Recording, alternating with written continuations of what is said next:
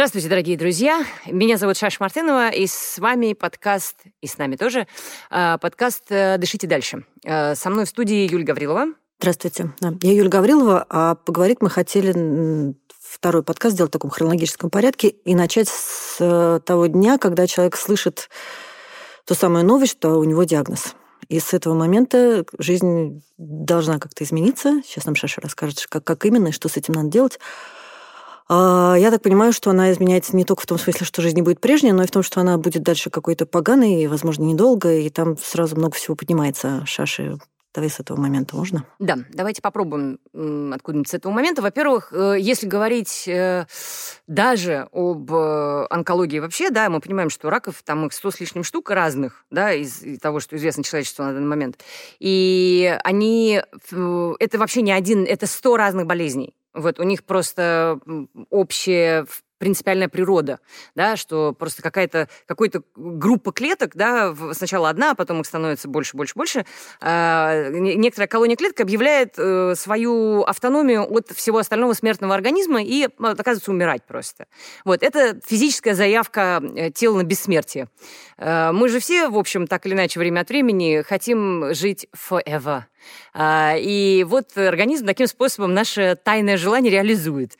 И поэтому э, в силу того, что вот этих вот диагнозов в пределах онкологии, даже в пределах онкологии, да, целая куча, э, они, и человек узнает о них по-разному, и симптоматика у них у каждого своя, да, и если говорить о конкретном моем там случае, да, и вообще, как правило, да, о раке легких, например, э, он, зараза, протекает бессимптомно э, как правило. И э, там, я уже сейчас точно могу, могу наврать со статистикой, но, по-моему, что-то процентов 70 народу, диагностированного вот с этим, узнает об этом стадии на третий-четвертый. Ну, то есть, когда уже там оперировать примерно без толку, и, в общем, остается только лечиться лекарствами. И Поэтому я, пожалуй, все-таки сосредоточусь на том, как это происходило со мной лично, да, и как это происходит с людьми, у которых все это до упора проходило без всяких симптомов, и человек как-то более или менее случайно это обнаружил. Зачастую, кстати сказать, люди узнают о таких диагнозах касательно себя, а, когда несмежная какая-то с ними неприятность происходит, там человек, наверное, ломает себе чего-нибудь, и оказывается в больнице, ему там делают э, рентген или там флюорографию просто для госпитализации, и вы, вдруг выясняется, что у него, значит, там, помимо того, что он себе что-то сломал там на другом конце организма, у него еще и вот эта вот история с ним происходит, и э, все становится в четыре раза интереснее э, в его жизни. Так вот, э, если говорить э, о том, как это происходило, например, со мной, да, я, как я уже в первом выпуске говорила, я узнала о своем, о своем диагнозе совершенно случайно, э, просто за компанию сделав э, с э, мужем э, рентген легких. Вот, просто так. Э, ну, потому что я его последний раз делала там 25 лет назад. Э, надо иногда и честь знать. Я все-таки в анамнезе у меня курение, и, в общем, надо было как-то вот иногда все-таки надо делать флюорографию. Ну, вот и сделала. И вот, пожалуйста, и поэтому, во-первых, сначала в, в моем случае, да, мне сделали рентген, и тетенька рентгенолог высунулась из своего кабинета и начала задавать мне интересные вопросы. А был ли у меня, например, туберкулез, саркоидоз, а вот фиброз там ставили мне или нет. Ну, то есть задала мне массу интересных вопросов, я сказала, на все вопросы я ответила нет. А, и тогда она сказала, давайте вы сделаете КТ то есть компьютерную томографию. Вот там будет все несколько более внятно, чем у нас на рентгене. Я сказала, ну, конечно, давайте сделаем. В этот момент э, э, пол несколько прогнулся подо мной, под э, Максом, моим мужем. Э, мы так немножко взбледнули. Вот, и пошли в соседний кабинет, сделали КТ. И э, тетенька КТ Э, сказала мне, специалист по КТ, э, сказала мне, что, ну, такая она, в общем, суровая дама была и очень категоричная. Сказала, ну что, дружок, э, вам, конечно, нужно делать биопсию, вот, но я вам могу сразу сказать, простите, у вас рак с хорошей точностью. Эм, я говорю, не, ну, наверное, ну что вы, ну, у меня же вообще ничего не болит, у меня отличные анализы, я вообще просто абсолютный, меня в космос можно слать прямо сейчас. А, ну, нет, вы, конечно, все сделаете, я, понятно, не уполномочена вам по результатам КТ ставить диагноз, но у вас, простите, но у вас рак, ну, правда, мне, мне очень жаль, ну, вот оно так. А, и дальше там началась какая-то вот эта вот свистопляска с установлением диагноза. Но сейчас, ладно, эту техническую часть опустим, я это к чему? Вот в этой паузе между окончательной... В, мне 18 июня, значит, вот вся эта история началась. А, мне по, по сумме обстоятельств сделали бронхоскопию и э, клеточный анализ да, того, что из меня достали, а, к концу первой декады июля. То есть прошло примерно там три недели между первым вот этим вот э, возникновением этого в моем сознании и когда мы просто уже вышли из института туберкулеза с бумажкой в руках, что вот, дорогой друг, у вас э, аденокарцинома в этот момент, э, вот, ну, во-первых, эти три недели просто ты находишься в стадии нормальной, здоровой стадии отрицания, что нет, ну, не может этого ничего быть, естественно, потому что, ну, ну на лицо же нет никаких, ни тебе симптомов, там, прекрасно себя чувствуешь, дикая работоспособность, там, все прекрасно, все как обычно, замечательное настроение. Э, не может этого ничего быть, мы потом еще улетели с Максом там читать лекции в Владивосток в, в промежутке, в общем, и, ну, как-то жизнь продолжалась и била ключом. А, а потом, когда вот это вот все-таки окончательно возникло в нашей жизни, уже отвернуться от этого было невозможно, тут э, вот это ощущение э, такой звенящей внутренней э, она нас и накрыла. Мы, институт туберкулеза находится на Лосином острове, там прекрасный лес, и сам институт туберкулеза это такое усадьба такая очень обаятельная, вальяжная. И мы вышли в этот лес из ворот э, института. И я поняла в две вещи. Первое, да, безусловно, что сейчас жизнь как-то удивительным, непонятным образом изменится, радикально. А во-вторых, э, ну, это, это вполне вероятно, это мое, но я просто лучше об этом скажу слух, э, потому что, может быть, у кого-то... Э, это потому что это неприличное переживание, оно не принято его переживать, и при, при, принято считать, что его не происходит внутри. Мне кажется, что у моего поколения и у людей чуть постарше есть это... Э, есть этот, может быть, не у всех поголовно, но мне кажется, у многих есть эта такая внутренняя штука, что ты долгое время, если у тебя более или менее благополучная жизнь, ты долгое время не имеешь права э, внутреннего права, э, что ли, каких-то больших выводов, скажем так. Вот, ты не имеешь права на некоторую экстремальную смелость внутри себя самого. Ты не имеешь права, эм, ну, даже не в смысле жить на полную катушку, да, в этом смысле, а, ну, принимать какие-то бескомпромиссные решения относительно себя самого, соотношений с окружающим миром, тем, как ты реализуешь собственную жизнь, как ты расходуешь время своей жизни. Э, что, ну, там есть масса всяких э, уступок, там, компромиссов, договоренностей и так далее, и приличий, главное. И ты следуешь всем пунктам общественного договора, даже тем, которые написаны э, очень мелким шрифтом, э, очень серым э, и очень серо отпечатаны внизу страницы. Хочешь сказать, что у нас есть некоторое должество, должествование, что какая-то обязанность перед обществом, даже в, любой, даже в той ситуации, когда мы вот что-то такое переигрываем внутри там, своей головы про себя? Ты про это говоришь или про что? Я, я говорю про то, что э, нам нужен, э, многим из нас, мне абсолютно точно, э, нужно некоторое извинение, некоторый повод, что ли, да, э, некоторый... Э, ну, в общем, да, некоторый повод, э, это даже не быть самим собой, а просто на, в, на многие компромиссы не вестись, э, не соблюдать... В, э, не соблюдать фантомных приличий, да, ну, то есть ты в этот момент становишься, огромное количество вещей отламывается, это удивительное довольно пугающее ощущение свободы. Разрешение на истерику? Да? Нет, раз, нет, просто разрешение на то, что в времени жизни вполне вероятно, ты в этот момент ничего не знаешь, пока тебя не начали лечить, пока не обнаружилась динамика какая-то, ну, потому что динамика лечения проступает там через, не знаю, полгода лечения, например в, в некоторых случаях даже дольше. То есть ты, если болезнь не развивается стремительно, да, там, ну, то есть когда ты прям сгораешь вообще на глазах у изумленной публики, ну, это когда все это очень не спеша, то ты толком не... Тебе очень, трудно, оценить, сколько тебе осталось жить. То есть, например, э, мои онкологи мне говорили, что Э, вот, ну, когда это не стремительно развивающийся рак, а что-то такое более-менее спокойное, то э, человек примерно за полгода только можно как-то примерно говорить, когда он, ну, там, там есть некоторые признаки, когда человек начинает все меньше и меньше вставать с кровати, там, ну, там у него нарушается питание. Есть определенные функции, которые у него нарушаются, замедляются, там, усложняются. От этого момента можно ну, как бы в некоторых случаях, да, опытный онколог может сказать, что, типа, ну, вам, вероятно, и это тоже не правило, ну, можно строить некоторые оценочные прогнозы. Вам осталось там примерно там, 4 месяца, полгода, вот такое вот. Значит, в моем случае это вообще не, непонятно. Мне никто не мог этого сказать на входе. А можно мы сейчас вер вернемся? Мы, угу. мы немножко проскочили вот эти три недели. Угу. Вот ты сейчас уже пришла к моменту, когда ты уже знаешь свой диагноз, да? Угу. но есть вот эти вот чудовищные там три недели, угу. или сколько у каждого свое, угу. когда ты прям точно в аквариуме, потому что ты то ли болен, то ли нет. Ты вот живешь вот на этой... Я по себе просто помню угу. хорошо, что когда мне это сказали, я, во-первых, тоже, да, там стадия отрицания, невозможно в это поверить, но еще вот это вот ощущение, что перед грозой так пахнут розы, когда ты начинаешь вдруг судорожно, не знаю, чувствовать там, не знаю, каждый листик, как он пахнет, как он движется, как вот это все вот тебе там явно есть что рассказать про этот период. Как ты жила эти три недели? Ну вот они, мне кажется, понимаешь, Юля, смотри, у тебя, э, когда ты оказалась вот в этой своей ситуации э, удивительной новости, э, ты ее в силу того, что ты с этой реальностью эмоционально взаимодействуешь не так, как я, просто у тебя метаболизм эмоционально устроен по-другому, а, тебя, у тебя вот это вот э, термоядерное переживание реальности, оно началось раньше, чем у меня, судя по тому, что ты рассказываешь.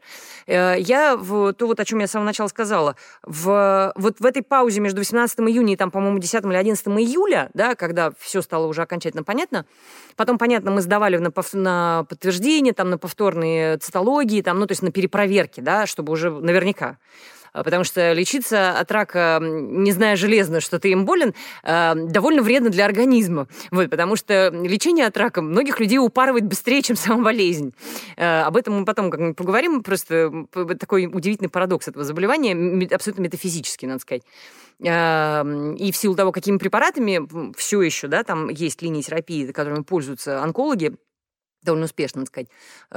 И как это вообще работает в организме, когда у тебя, у тебя все симптомы связаны с лечением. Ну, то есть с лекарств, это побочка от лекарств, а не то, что у тебя, то, что болезнь с твоим телом делает.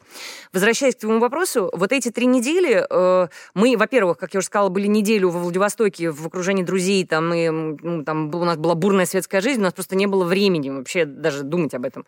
Вот.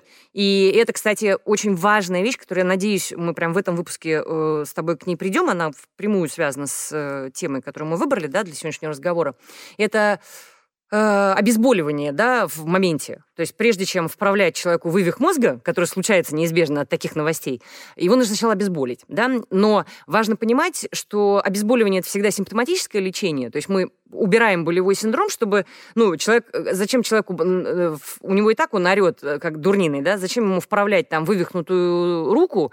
Боль ты сейчас имеешь в виду страх или вот? Любая боль, любая боль, страх в том числе тоже страдание как бы в ума, да, вот.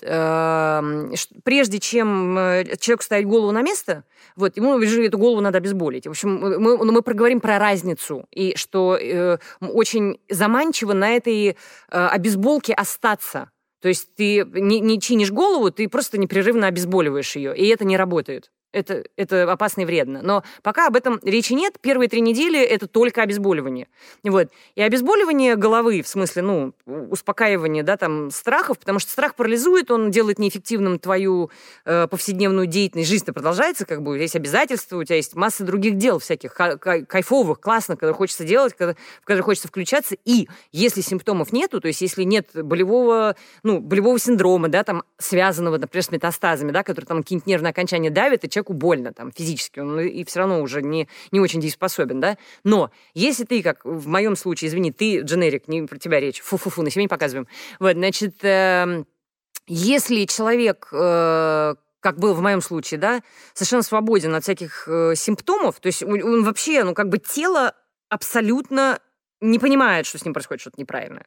Вот. Оно живет своей жизнью, у него все в порядке. Ты нормально ешь, нормально спишь, у тебя нормальный стул, все прекрасно. Вот. И жизнь э, для тела абсолютно не поменялась. Он, ну, важно понимать, что мало того, что в самих легких нет нервных окончаний, тебя там ни на что не давит. Ну, то есть любая, любое новообразование в легких, оно тебе, в общем, ничем не мешает, ну, кроме того, что если там реально уже этого много, ты начинаешь кашлять, там может кровь начать появляться там в слюне, там, да, ну, вот это все. Но это не мой случай. И поэтому в, вот в эти вот три недели мы были просто дико заняты, и обезболивание происходило само по себе. Мы просто, у нас не было времени в этом особо, ну, в это погружаться. Но вместе с тем, что важно понимать, я бы рекомендовала до, вот если возникает такая же пауза между первой первым куку, да, на эту тему, и точным диагнозом, у некоторых людей это время длится, но ну, у некоторых людей это происходит там в течение нескольких дней, ну, они так складываются обстоятельства, что человек быстро все Все равно пауза есть всегда. Вот, пауза, безусловно, Два часа от перехода от кабинета к кабинету. Да, конечно. Ну, за два часа, как сказать, ну, условно, человек шаш. не успеет, да, скончаться от ужаса. Вот. Э, я так думаю. Я, вот. я успею. Окей. Нет, ну слушай, это фигура речи. Там тебе будет очень страшно, но физически ты не закончишься, я думаю. А, значит, э, это от нескольких часов, да, там до нескольких недель. Особенно там в тех случаях, когда человек полностью, например, в, в, ну, в государственной медицине, да, то есть он не, не, никак свои финансы не втягивает в это дело и идет вот, ну, таким путем э, государственным. И это может длиться там и больше, потому что если нужна высокотехнологичная помощь, там это может, человек может в очереди постоять какое-то время. Пожалуйста, не уходи в сторону. Вот мы говорим обезболивание. Окей, там понятно, что есть ты, как ты там сама себя можешь обезболить, есть люди близкие, да. которые могут этому помочь. Вот ты хотел что-то посоветовать? Давай. А, с окружающими. Э, это очень индивидуальная, конечно, каждый раз история. Все зависит от того, ну, потому что человек диагностированный может быть, например, там, жить с родителями, например, жить с детьми, жить с второй половиной какого-нибудь пола, да, или вообще там куча народу в доме, и скрыть от них это невозможно. Это каждый раз довольно ну, уникальная история, кто узнает об этом в первую очередь, и кому надо об этом знать. Вот. И это предмет отдельного хорошего разговора. Сейчас мы его коснемся, и потом, если, э, ну, как-то у нас там станцуется это все, кривая у нас туда привезет, но мы об этом, может быть, даже отдельный выпуск там посвятим этому, как с кем разговаривать, кто как с кем должен, не должен, в смысле, а имеет смысл разговаривать, чтобы это было минимально травматично для всех кто в этом разговоре участвует. Если говорить о том, с кем имеет смысл на тему беседовать, я выбрала тактику разговаривать. Ну, то есть понятно, что я живу с мужем, я человек бездетный. И это значимо, кстати сказать, для нашего там третьего разговора, связанного с ревизией смыслов, потому что э, дети — это отдельная такая огромная вселенная смыслов, и про это, про детное обитание и о том, как разговаривать с детьми на эту тему, да, на такие темы, это прям... Я даже в это вдаваться не буду, потому что у меня нет компетенции, мне никогда не приходилось посвящать детей в такие вещи. А, и, видимо, уже не придется.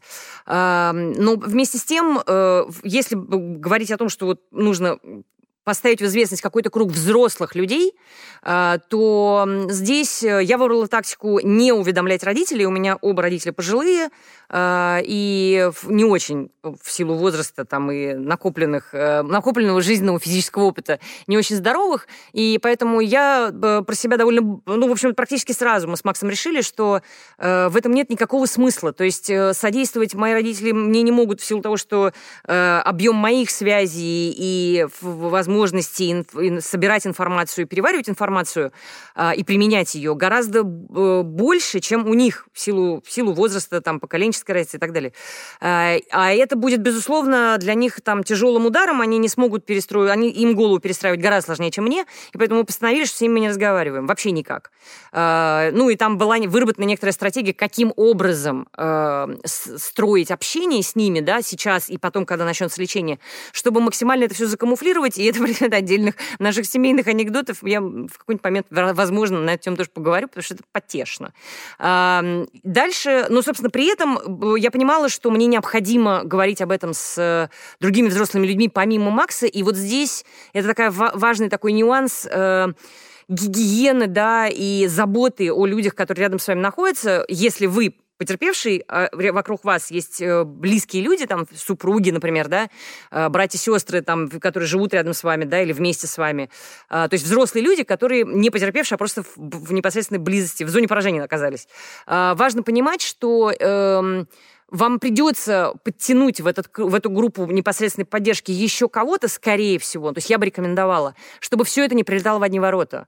Мне представляется важным, особенно если вы, например, э, ипохондрик, да, если вы э, холерик или меланхолик, то есть если вы, в принципе, внутренне склонны, да, там, к элегии некоторой, и вообще в целом это ваше нормальное состояние, да, там, находиться в... То есть вы считаете частью, неотъемлемой частью своей человеческой природы печаль, э, то в, вам просто совершенно необходимо будет э, поделиться э, вашей вот, вот этой нагрузкой с кем-то еще помимо людей, которые к вам непосредственно прилежат, потому что это просто...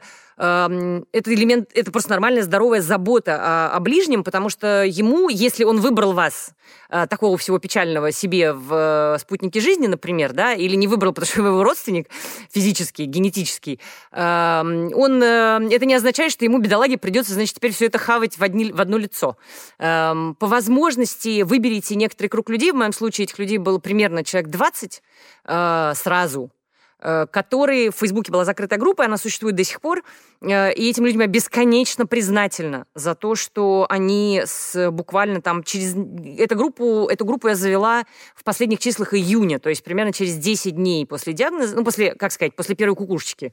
Э, я завела эту группу, пригласила в нее людей и сказала сразу, что, ребят, вы можете уйти отсюда просто сразу, без обид, я клянусь вам, землю жрать буду, что ни один из вас не потеряет никаким образом в моем расположении окружении, в близости связи, там ничего вообще, не будет никаких потерь, вы вольны уйти из этой группы и ничего не знать про это. И я обещаю, что я не буду с этим лезть. Э, мне кажется, это э, важно и значимо.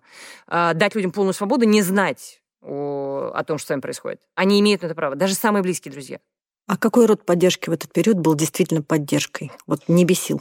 Вопрос хороший, и он связан вот, в смысле, ответ на него вот с чем э, рецептурно был бы связан.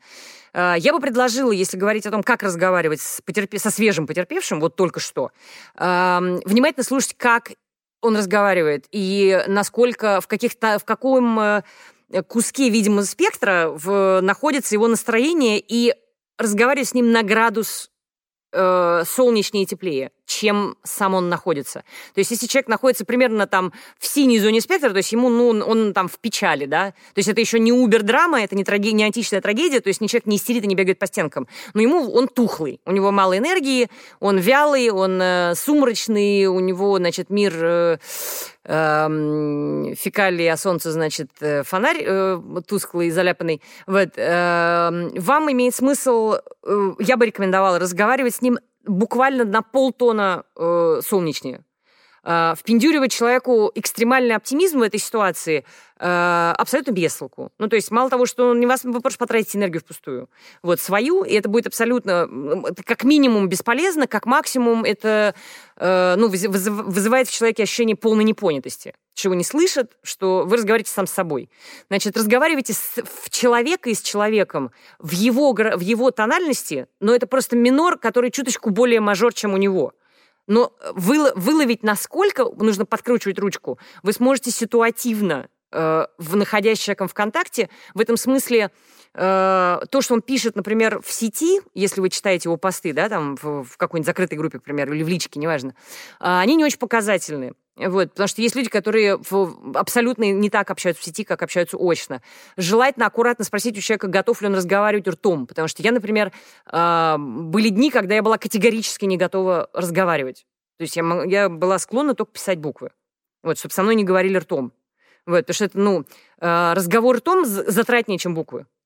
Вот. Потому что в него надо вкладывать энергию там, голоса, взгляды там, и так далее, если это особенно офлайновое общение. Ну, и 20 человекам не будешь рассказывать одно и то же. Конечно. Вот, собственно, для этого, в частности, существуют всякие соцсети, в этом смысле их, это большое благо, когда можно одновременно 20 людям сказать то, что ты хотел сказать, в одном и том же тоне, ну, в смысле, в том тоне, в котором ты пишешь.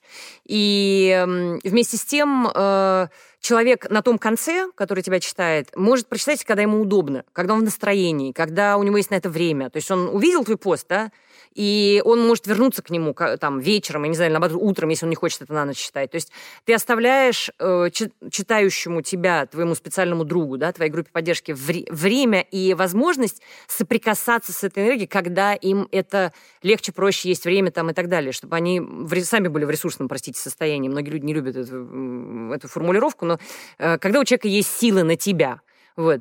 Э, здесь важно понимать, и это очень трудно э, бывает в этом состоянии. Ну, то есть, скажем так, мне, у меня бывали дни, когда мне было, это, мне было трудно учитывать, что жизнь тотально продолжается, вся огромная жизнь, твоя в том числе, абсолютно продолжается. Это фантастическая, прекрасная новость. Все дышит и движется дальше. А, и эм, поэтому у людей, которые тебя страшно любят, абсолютно в тебя включены, у них тоже продолжается жизнь. Более того, мы понятия не имеем, мы, когда возникает вот такая убер-новость, которая заслоняет собой Вселенную, а, мы можем, и это нормально, забывать, что у других людей параллельно может происходить точно такие же ужасные диагнозы. Смерти близких, там, э, чудовищные провалы на работе, да, или наоборот, огромное счастье, да, там, не знаю, дети женятся, выходят замуж, там, рождается ребенок, там, человек, э, человек меняет работу, и эта работа мечта, приел его мечтание. Тут бац, и, значит, а у тебя параллельно вот, вот эта твоя история. И забывать об этом не стоит, и это трудно иметь в виду, особенно на, на старте, что у всех остальных людей продолжается жизнь, потому что в этой ситуации э, ключевой кризис головы э, заключается в том, что э, пока еще в этот момент, не, как правило, не пришло время понимать, что э, задавать себе вопрос, а кто умирать-то собрался? То есть кто будет умирать? Вот сейчас там телу поставили, ну, в смысле, тебе объяснили про твое тело что-то новое да, и сказали, что это новое теоретически может несколько укоротить твою жизнь. Может быть. Насколько, неизвестно. Как именно она будет укорачивать твою жизнь, тоже неизвестно. Все это в твоей голове, особенно если нет симптомов. Это все в твоей голове. Но в этот момент задавать себе вопрос, кто собрался умирать, нет сил, потому что есть огромный общественный разговор на тему того, что э, тебе выдали, ну, если не приговор, спасибо, последние 5-7 лет, да, рак не приговор, вот, э, может быть, ты так не думаешь, да, там уже сейчас мы в состоянии находиться в, в, в этом общественном облаке, да, там, что, ну, в общем, не приговор, скорее не приговор, чем приговор. Но вместе с тем ну ладно, чем мы бодримся? Рак – это ужас, кошмар. А, все умерли. Это ужасная болезнь, ужасное лечение. Ты будешь лысый, без ресниц, без бровей, весь в прыщах. Будешь дрестать и блевать круглосуточно. Ты не сможешь ничего есть. Ты будешь лежачий, зеленого цвета. Ты никому не будешь сексуально интересен. А, ты не сможешь работать. Ты умрешь у помойки. Вот. А, я утрирую сейчас, но именно вот этот, это облако тегов возникает у человека так или иначе на вот этом первом этапе неизбежно. И Поэтому э, в этой ситуации помнить о том, что у других людей тоже есть жизнь довольно затруднительно, но вот этот круг друзей, да, там, близких людей, которые э, разделяют вот эту вот, вот эту кашу э, с тобой вот на этом этапе, главное, что они могут для тебя сделать, разговаривать с тобой, я суммирую, на полтона солнечнее, чем ты, реально на полтона, чуть-чуть солнечнее. Это раз. А во-вторых, внимательно слушать все, что ты хочешь сказать. Молча. Или, или там просто с, типа, как ты классно про это сказал. Как э, э, это ужасно интересно, пожалуйста, не останавливайся, говори больше. Рас, рассказывай нам все, что хочешь рассказать. Это, это реально интересно. То, что ты, да, то, что ты говоришь, очень интересно, нужно, важно. Вот.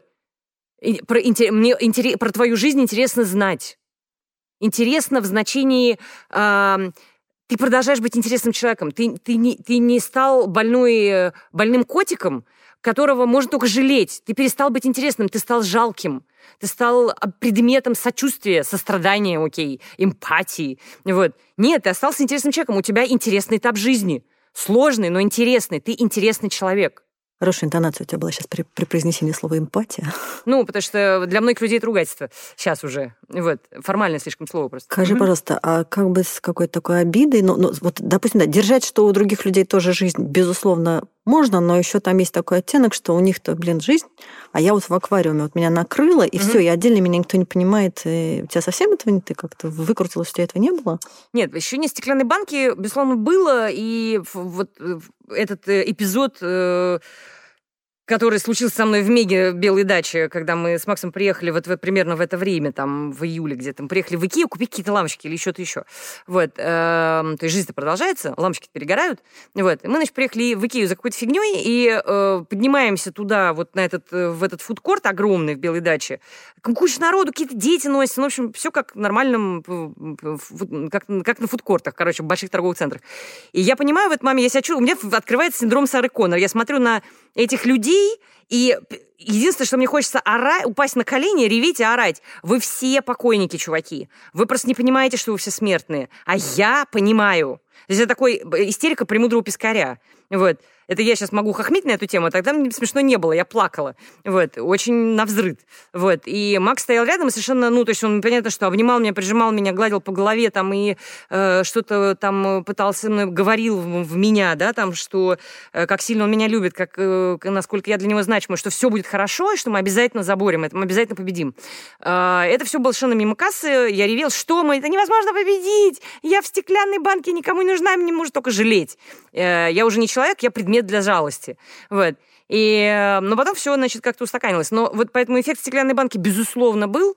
Вот. И, эм, и опять же, преодолеть его на этом этапе, затро... надо к нему просто быть готовым. Он будет. Обида будет. Будет ощущение, что типа, ах, ну, то есть вот это детское, к счастью, мы быстро понимаем это, я надеюсь, что многие из нас быстро это понимают, что окружающие не виноваты, что э, какая-то клетка в твоем организме просто по стечению биологических обстоятельств решила, пере, ну, просто постановила, что она больше не, она не хочет умирать и не будет умирать. Она будет рожать безостановочно, а умирать не будет. Вот, в этом окружающие люди не виноваты ни в одной точке.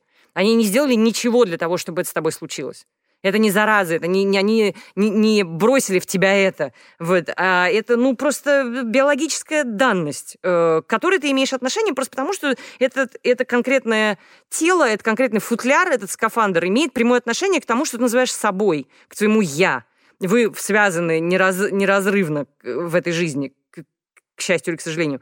Вот. И отлепиться от этого, ну, то есть надо просто себе позволить эту обиду на какое-то время. Просто э, имеет смысл сейчас заранее помнить, что, а, это возможно, и с хорошей точностью будет.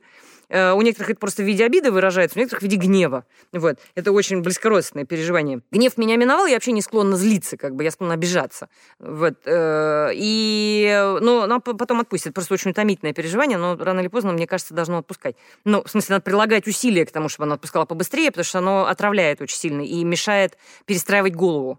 Э, в, в перспективе. Э, и чем быстрее перспектива наступит, тем вам будет э, меньше ментальных страданий всяких.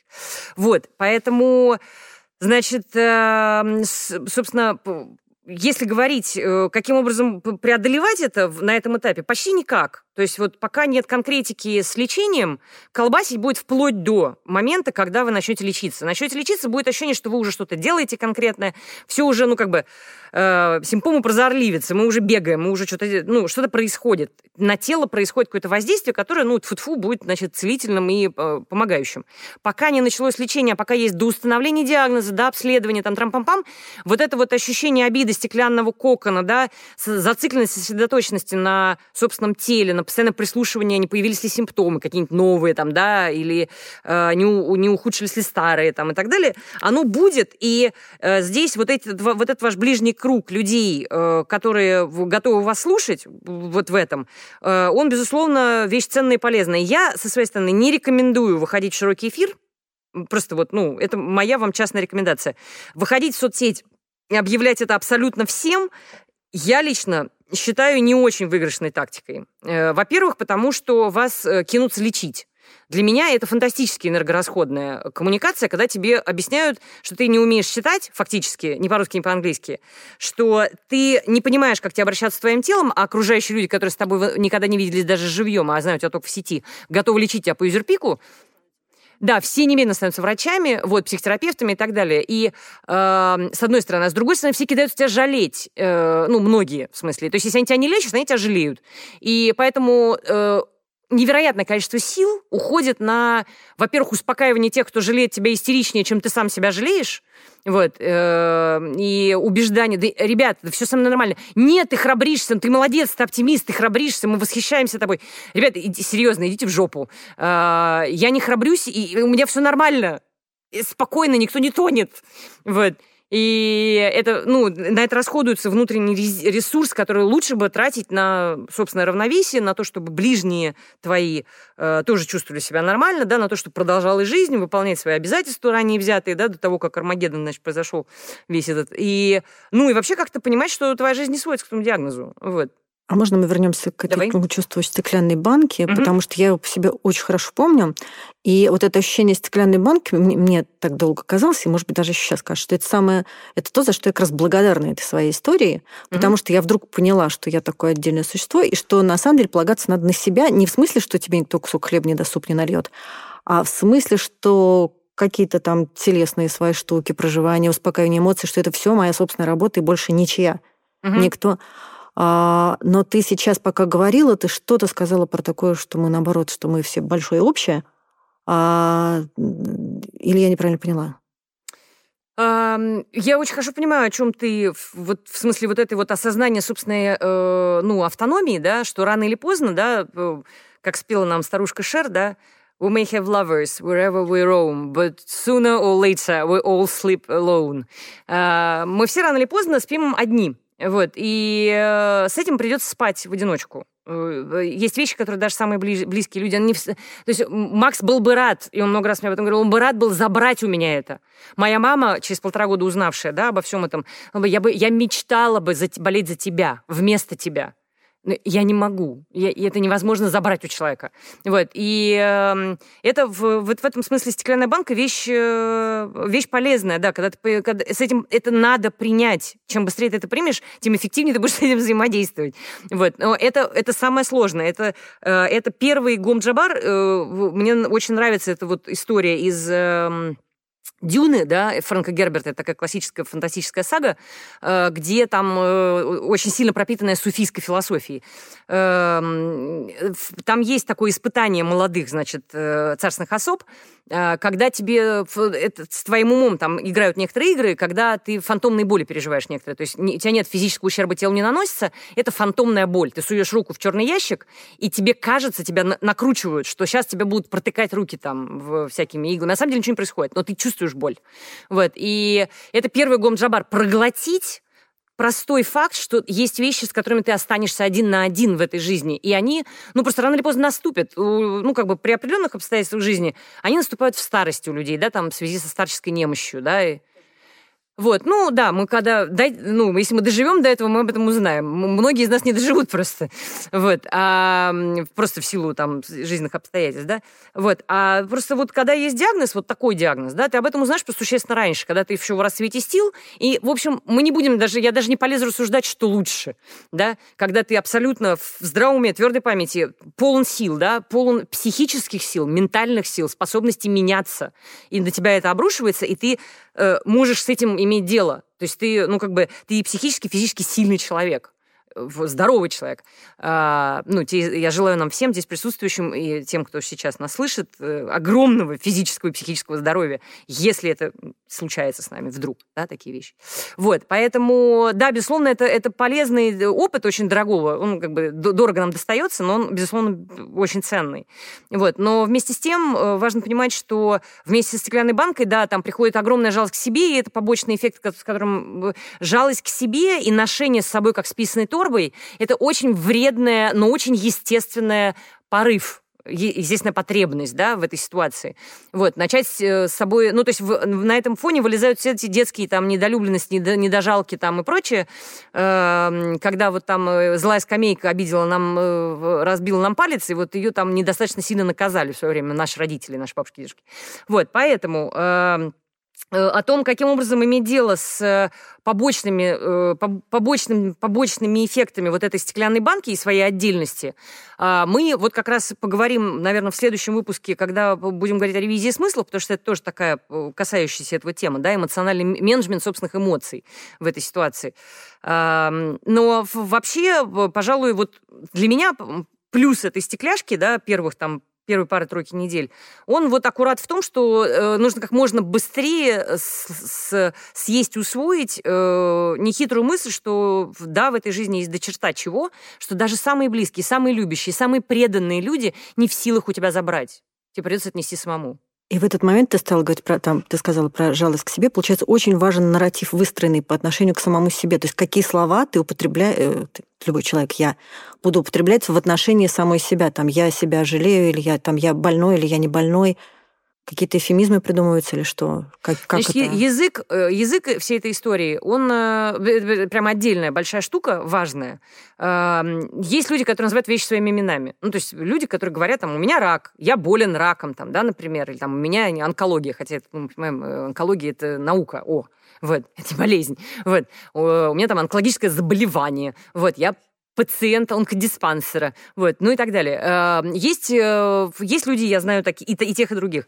Есть люди, которые говорят только на эфемизмах. Э, то есть они просто слово «рак» не употребляют. Из каких угодно. Из суеверных соображений, соображений э, Симарона, да, там просто по, по, подстановки понятий, чтобы вытеснить просто из своего ментального пространства, да, потому что людям так легче. Э, я, не отно, я отношусь к какой-то срединной категории. Мне страшно нравятся эфемизмы, потому что это придает этому всему элемент творчества. Вот, и какой-то развлекухи, в конечном счете, и юмора, если угодно, а, и иронии. А есть, э, ну, но вместе с тем э, я совершенно спокойно э, говорю слово «рак», да, там, и э, ну, и однокоренные к нему, Эм, именно потому, чтобы в, в эфемизмах есть своя опасность. Это, это выбирание такое строго по, как сказать, антибуддийское. Когда мы вот это вот здесь играем, здесь не играем. Это плохие, нехорошие слова. Мы закроем их в чулан, да? Мы эту, у нас испортилась середка, вместо того, чтобы как бы эту испорченную середку ну, закопать во дворе, мы ее просто закрываем где-нибудь в каком-нибудь... В пять пакетов заворачиваем и закрываем мы не можем от нее, ну, как бы ее нельзя вынести во двор, надо как-то утилизировать, поиметь с ней дело, то есть, ну, разобраться с ней, да, а мы вместо этого ее храним, вот, она все равно смердит, а мы делаем вид, что она не пахнет, вот, а, поэтому здесь вот, вот это вот важно помнить, что э, уход вообще там, ну, совсем вот нежелание там э, этими словами пользоваться, на некоторых этапах важно, СМ-обезболивание, да, вот, но в какой-то момент, когда все-таки вправление головы, этап вправления головы начинается, и человек в него входит, да, что все, хватит уже обезболиваться, давайте лечить не симптомы, а, ну, как бы недомогание, да, вывих. Давайте вправим его, наконец, а то там уже суставная сумка воспалилась. Когда это время приходит, Эм, эфемизация, эвфемизация, да, разговаривание про рак, становится вредной. Вот, и в нее важно не заигрываться. Но вместе с тем мы понимаем, что мы... Важно помнить, что мы полные хозяева собственной речи в этом смысле. Э, это нам, как сказать, вообще постановка... Если человек огреб диагноз, он получает моральное право, вместе с ним должны быть какие-то бонусы во всем этом. Он получает полное моральное право разговаривать об этом, как ему нравится, сколько ему нравится. И просто в полное свое удовольствие. Вот. И поэтому выбирать э, лексику, в которой вы хотите находиться, абсолютно ваше право. Вот. Окружающим я рекомендую поддерживать поддерживать э, ну, тот лексический выбор, который сделал значит, э, потерпевший. Вот. И если человек отказывается, например, считать себя больным, я, например, ну, просто я не понимаю, почему я, например, должна считать себя больной. Потому что у меня ничего не болит. Ну, например, потому что ты ешь таблетки или и что? процедуры какие-то делаешь? Ну, человек, который ест таблетки, как сказать, человек, который пьет обезболивающее от головы, он больной? У него просто болит голова. Он не больной, у него голова болит. Вот. Это разные вещи. Вот. Он не больной Это человек. как раз и был мой вопрос, про почему uh-huh. я вообще заговорила про, uh-huh. про нарратив, потому что очень важно, э, все эти слова и формулировки, они вот образы с собой очень тащат. У, да. меня, у меня есть пример, который я очень люблю, он не связан там с диагнозом и с раком, просто я когда там развелась, я очень прям сама себе решила, что я никогда не назову себя там женщиной под 40, разведенной с ребенком, потому что это прям такой образ зимняя вишня такая. Угу. Я поняла, что вот это я нет. Хотя по факту я именно что была там женщина под 40, разведенная с ребенком. Угу. Просто не называть себя вот так. И, и даже эфемизм никакой не понадобился. Не надо. Просто важно сказать себе, что вот этот образ вот не мое, Угу. Мой образ какой-то другой, я пока не знаю, какой я наживу там, ну, что-то такое. Да, совершенно верно. И, как сказать, можно вообще себя никак не называть там, да, просто говорить, у меня диагноз. Это ж не, не, ну, как бы, э, ну, это не против правды, это так и есть. Вот, поэтому называть себя там больным, там, пациентом или еще что-то, в этом нет никакой необходимости. Вообще себя определять в этой ситуации как-то особо. В этом нет необходимости, вообще говоря. То есть это нужно, когда вам, например, надо государственное лекарство получить. Здесь, да, вам надо как-то обозначаться очень недвусмысленно. А во всех остальных случаях, в светских разговорах с друзьями и приятелями, и в соцсетях, и, как, и так далее, вы совершенно не обязаны э, ну, ставить на себе клеймы никакие ходить с табличкой на пузе. А происходит пересмотр этого нарратива вот в тот момент, вот мы сейчас говорили про то, что ты еще не точно знаешь, там то ли там диагноз подтвердится, то ли не подтвердится. Mm-hmm. В тот момент, когда он уже подтвердился, нарратив меняется? А, да, потому что ну, в, этот, в этот момент, э, да, там наступает некоторая паника и сумбур, потому что до этого была, это другой, другой сорт неопределенности. То есть то была неопределенность, э, ну, это вот вопрос как раз, да, в этот момент еще не понимаешь, как от ярлыков избавляться. Там, да, там есть э, вот это вот э, блядское переживание надежда, да, вот, э, то есть есть некоторые ожидания от, от окружающего, ну, от, от будущего, да, от э, собственного тела, да, что вот, вот эта неопределенность, она в твою пользу, да, там, и у тебя есть очень жесткие представления, что хорошо, что плохо все еще по отношению, ну, то есть э, диагноз не подтвердился хорошо, а диагноз подтвердился плохо, вот. В этот момент еще мы мыслим в этих категориях, неизбежно, вот. А потом, когда уже диагноз подтвержден, категории меняются. Окей, это, это мой диагноз. Есть лечение? Хорошо. Нет лечения? Ну, не очень хорошо. Пять вариантов лечения? Отлично. Три варианта лечения? Чуть похуже, чем пять. Вот. И там просто меняются категории хорошо-плохо. То есть, на самом деле, в каком-то смысле легчает то, что ты перестаешь надеяться на то, да? что... Вот как с этой надеждой, мы, с ней, мы про нее говорили в mm-hmm. прошлый раз, но сейчас вот я, слушаю тебя, понимаю, сколько она энергии жрет. Да. Вот именно эта надежда. Да есть какой-то совет? То есть вот в этот период неопределенности считать уже, например, что ты уже точно болен, или считать как с этой неопределенностью-то быть? Мне кажется, нет, с определенностью никак, э, просто жить в ней. Вот. Э, ну, значит, что она, безусловно, закончится рано или поздно. Вот. И, то есть, как сказать, э, мы все стремимся к состоянию определенности, да, ну, потому что, ну, человеческое существо так устроено, ему нужно строить планы, вот. И определенность дает такую возможность, да. Вот. Э, важно понимать, что рано или поздно определенность будет. Она просто может быть не в вашу пользу. Ну, смысле, она может быть такая, которую вам не хочется. Вот. Поэтому подгонять наступление определенности, ну, тоже такая штука, знаете, о двух концах палка. Вот. Э, но так или иначе мы ее гоним. Любую, хочу, а любую определенность. Но когда мы так говорим, мы хотим определенность, которая нам больше нравится, на самом деле. Вот по-честному сказать. Вот, поэтому, когда мы вступаем в эту определенность, которая, да, диагноз есть, и он подтвержден, э, Дальше э, начинается, собственно, неопределенность выбора лечения, да, ну, то есть как мы двигаемся дальше. Но это гораздо, это гораздо гораздее, чем вот та, гораздо мучительнее, как ни странно, хотя она так не ощущается, неопределенность между э, ну, глобально рукавами жизни, потому что когда мы оказываемся внутри уже рукава с диагнозом, там, ну, все гораздо плотнее, все э, возможности как минимум кажутся на входе гораздо близко, более близкородственными, чем вот это «не болею, болею», да, там, например, там есть диагноз, нет диагноза. Вот, и, но э, когда, надежда смягчает это переживание, безусловно. Э, но, да, важно понимать, что... Э, внутри, вернее, как я бы, я бы рекомендовала вот в этой, вот на этой стадии неопределенности, когда еще есть надежда, да, а, я бы рекомендовала осторожно. Я понимаю, что это хороший, точно не сработающий. Ну, это совет, который им вряд ли кто-то из вас сможет воспользоваться, но вдруг, я просто его скажу, ну, вдруг кому-то он пригодится. Осторожно и очень бережно читайте про потенциальный диагноз. Осторожно. Значит, учитываться на эту тему на этой стадии не надо. У вас будет на это время, спокуха. Вот. Но примерно представлять себе, да, а еще лучше выловить человека, у которого что-то похожее происходило, опытного человека, который уже в этом год, два года, да, и вам при этом, вы его, например, видите в соцсетях, вам, вам импонирует э, психический статус этого человека, что он, ну, как бы, дышит, живет, все с ним хорошо, да, осторожно поговорите с ним про это. Вот, я в таких разговорах бывала, когда у человека еще нет диагноза никакого, он просто приходит поговорить, а вдруг? Э, да, да, во-первых, во-вторых, чтобы, э, ну, чтобы, прига... чтобы вот подстелить солому на случай, если. То есть вы будете, в принципе, вы будете ощущать себя более готовыми к новости, которые вам, которые вам не хотелось бы. Вот. И поэтому вот это вот вход в эту воду будет не таким шоковым. Вот, он просто будет мягче, и вы, может быть, тогда именно вот вы быстрее оправитесь от этого психического потрясения и сможете начать вправлять тот самый вывих, о котором мы сегодня уже несколько раз говорили. То есть укоротить стадию обезболивания и быстрее войти в стадию вправления мозгов э, и выхода в, этот, в эту новую реальность и начала в ней полноценной жизни. А осторожно начинайте читать. Это значит, не читайте слишком много? Да. В идеале читайте на английском. Вот. Я вообще настоятельно рекомендую читать англоязычные ресурсы, по-вашему, американские. Там. Они, у них гораздо более выверенный общественный разговор на эту тему. Э, он гораздо здоровее, экологичнее, менее заполошный, менее истеричный, и лучше читать э, официальные, как бы, ну, я рекомендую читать официальные сайты медицинские, чем э, форумы, например, да, чем читать отклики конкретных там людей, которые в этом уже живут, да, которые вам не, неизвестны. То есть какие-то люди там делятся своими впечатлениями, там уже находясь в этом. Эм, это скорее, в силу того, что вы еще там не находитесь, это вы все еще на опушке, а лес перед вашим носом страшный, черный. Вы еще не внутри. А эти люди уже в лесу. Они уже там обжились, они уже знают все ходы-выходы, они знают, какую белку подстрелить и где орешки. Все уже известно этим людям, ну, более или менее. Вы еще не ориентируетесь, вас просто вы ну, больше напугаетесь, мне кажется, чем будет польза.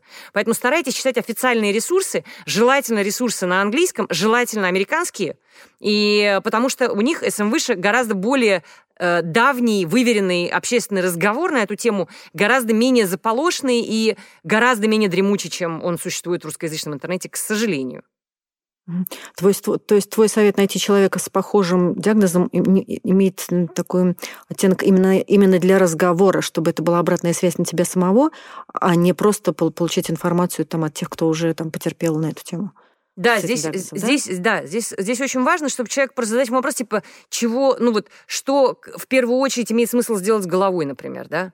При вот при, вот при моем диагнозе. Там, потому что есть такие, там, условно говоря, если у человека рак прямой кишки, да, ему там колостомию будут делать, ему будут выводить колос, колостому, да, ему будут выводить, простите, мешок, чтобы он в туалет мог ходить не, не обычным способом, да, а вот, ну, через трубку вот в животе. Это, ну, это целый это, вы представляете, какое это пространство переживания ментального для человека, связанного там и с унижением, и с ощущением собственной дефектности, да, там, ущербности, вот это все вот, ну, очень понятно, не очень сложно отрешиться в этой ситуации. Вот. Э, не у всех так все стерильно, как у легочников э, на первом этапе. Э, поэтому имеет смысл поговорить, и это подготовит... То есть меня, например, очень спас в свое время потрясающий американский комикс одного, ну, моего примерно возраста человека, который семейный дядька с ребенком, там, с женой, с всеми делами, которого, вот да, у него там, простите, уже упомянутый рак прямой кишки со всеми спецэффектами. Он на эту тему нарисовал комикс.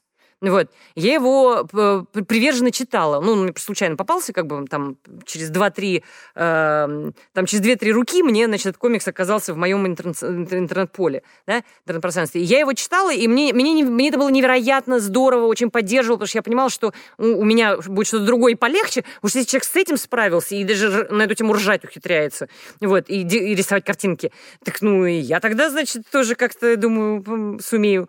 Вот. Э, на этом мы, я думаю, этот наш выпуск завершим, как раз э, подошло наше время. Э, и в следующий раз, я надеюсь, сможем попробовать, по крайней мере, поговорить на гораздо более какую-то громоздкую абстрактную тему, собственно, чё, про, про смысл, да, и про как вправлять вывих. Спасибо вам большое. Со мной была в студии Юль Гаврилова. Спасибо ей громадное за это. А я Шаш Мартынова, и услышимся вскоре в третьем выпуске. Спасибо. Спасибо.